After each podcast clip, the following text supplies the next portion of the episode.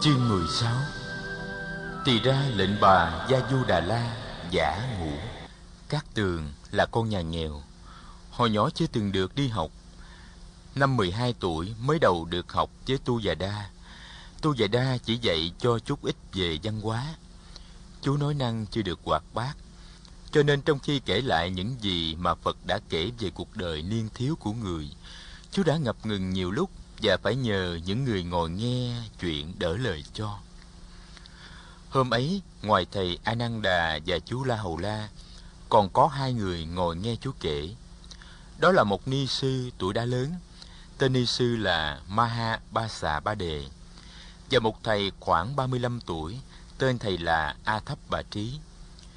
Chiều hôm ấy, chú La Hầu La đã giới thiệu hai vị này với các tường rồi.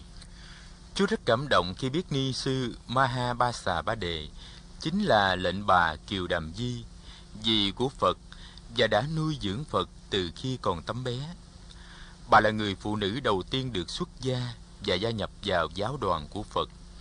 Hiện bà làm ni trưởng, lãnh đạo hơn 700 vị nữ khất sĩ.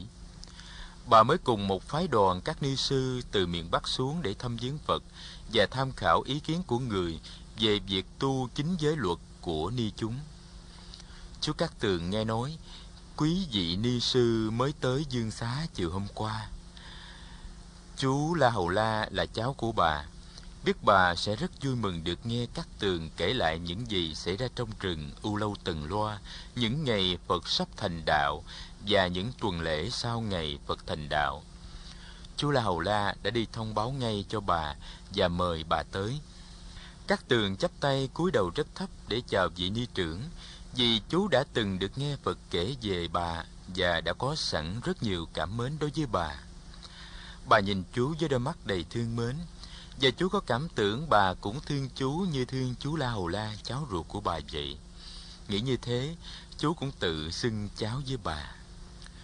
Sau khi giới thiệu bà, chú La Hầu La lại giới thiệu thầy A Thấp Bà Trí các tường không nhớ tên này, dù Phật đã có nhắc đến tên thầy trong câu chuyện mà người đã kể cho bọn thiếu nhi trong rừng U Lâu Tần Loa. Mắt các tường sáng lên khi chú biết thầy A Thấp Bà Trí là một trong năm vị sa môn đã tu khổ hạnh với Phật ngay tại quê hương của chú.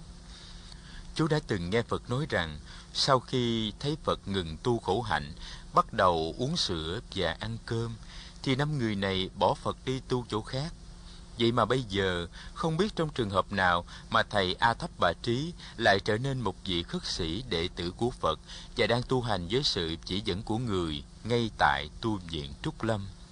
Chú dự tính sẽ hỏi La Hậu La về việc này.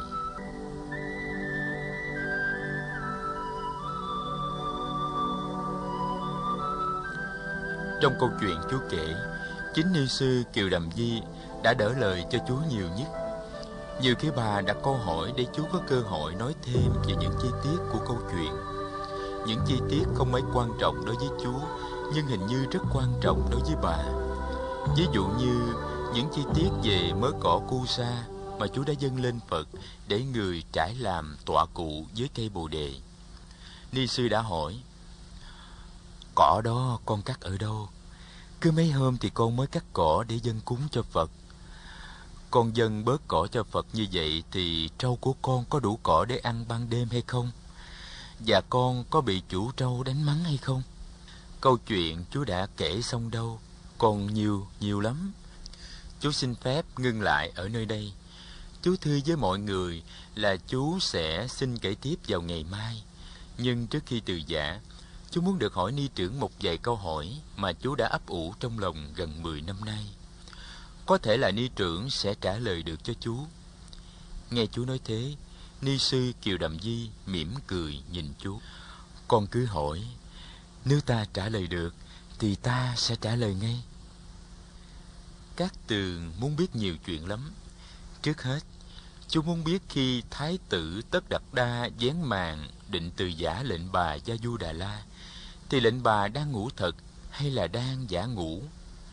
Rồi khi người hầu cận thái tử Tất Đạt Đa đem thanh kiếm, chuỗi ngọc, mới tóc và con ngựa kiền trắc về tới kinh đô, thì hoàng thượng, hoàng hậu và lệnh bà Gia Du Đà La đã nghĩ gì, nói gì và làm gì? Trong sáu năm vắng mặt, cái gì đã xảy ra cho những người thân yêu của Phật tại Ca Tỳ La Vệ? Và ai nghe tin Phật thành đạo trước, ai đi đón Phật? Và đến khi Phật về, thì cả kinh thành đón rước ra sao? Chú hỏi nhiều câu hỏi thật. Ni sư Kiều Đầm Di mỉm cười hiền hậu nhìn các tường. Để ta trả lời sơ lược cho con nghe. Trước hết là chuyện Gia Du Đà La có thật là đang ngủ khi Tất Đạt Đa từ giả hay không? Chuyện này muốn cho chắc chắn, con phải hỏi ni sư Gia Du Đà La. Nhưng mà theo ta, thì lúc ấy Gia Du Đà La không ngủ. Chính Gia Du Đà La đã soạn đủ nón giày và áo dạ hành để sẵn bên hành lang. Chính Gia Du Đà La đã vào bảo sa nặc thắng yên cương cho con ngựa kiền trắc. Vậy, Gia Du Đà La biết chắn là đêm ấy Thái tử sẽ bỏ đi. Làm sao mà Gia Du Đà La có thể ngủ trong một tâm trạng như thế được hả con? Ta nghĩ rằng Gia Du Đà La đã làm như đang ngủ để tránh cho Tất Đặt Đa và cho mình giây phút khó khăn của sự giả biệt. Con chưa biết, chứ mẹ của La Hầu La thì tính tình cương nghị lắm. Gia Du Đà La hiểu được chí hướng của Tất Đạt Đa và đã âm thầm yểm trợ cho Tất Đạt Đa. Điều đó ta biết rõ hơn ai hết ở trong cung, bởi vì ta là người thân cận và làm việc với công nương Gia Du Đà La nhiều hơn ai hết. Rồi Ni Sư Kiều Đầm Di kể tiếp những gì đã xảy ra trong cung điện.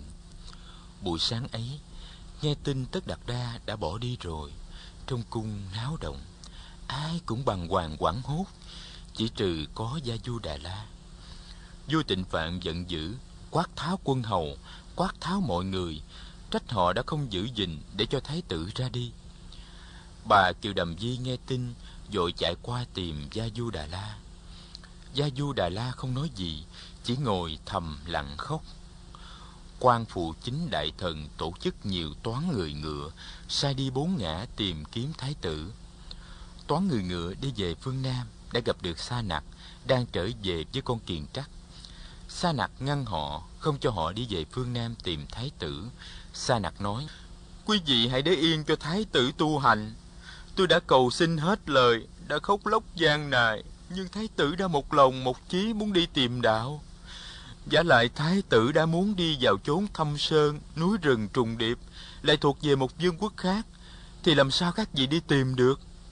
Khi Sa Nặc trở về tới cung điện, anh ta dập đầu tạ tội, rồi đem thanh kiếm, chuỗi ngọc và mớ tóc dâng lên vua. Lúc ấy, hoàng hậu Kiều đàm Di và lệnh bà Gia Du Đà La cũng đang đứng hầu bên cạnh vua. Thấy Sa Nặc khóc, vua không nỡ buộc tội. Vua hỏi han mọi chuyện, than giảng hồi lâu, rồi truyền cho Sa Nặc đem gươm báu, chuỗi ngọc và bới tóc của thái tử giao lại cho lệnh bà Gia Du Đà La cất giữ. Không khí của cung điện thật là buồn bã. Thái tử đi rồi, kinh thành như là thiếu ánh sáng của mặt trời. Vua ở luôn trong biệt điện nhiều ngày liên tiếp, không chịu ra thiết triều quan phụ chính đại thần Vesamita phải thay vua xử lý mọi công việc chính sự. Con kiền trắc, sau khi được trả về tàu ngựa, từ chối không ăn uống gì. Mấy ngày sau, nó qua đời. Sa nặc rất thương tiếc. Sa nặc xin với Gia Du Đà La làm lễ quả thiêu cho nó. Ni sư Kiều Đàm Di kể tới đó, thì chuông thiền tọa buổi tối đã vọng lên. Mọi người đều tỏ vẻ tiếc vì phải bỏ dở câu chuyện. Nhưng thầy Ananda bảo không nên bỏ dở thiền tọa. Dù câu chuyện có hay cách mấy đi nữa. Và thầy mời mọi người chiều hôm sau lại tới liêu xá thầy. Các tường và La hậu La chấp tay làm lễ ni sư Kiều Đầm Di. Thầy Ananda và thầy A Thấp Bà Trí trở về liêu xá của thầy Xá Lợi Phất. Đôi bạn thân đi bên nhau im lìm không nói. Tiếng chuông chậm rãi bây giờ đây đã bắt đầu dồn dập đổ hồi. Các tường theo dõi hơi thở và thầm đọc bài kệ nghe chuông. Lắng lòng nghe, lắng lòng nghe, tiếng chuông quyền diệu đưa về nhất tâm.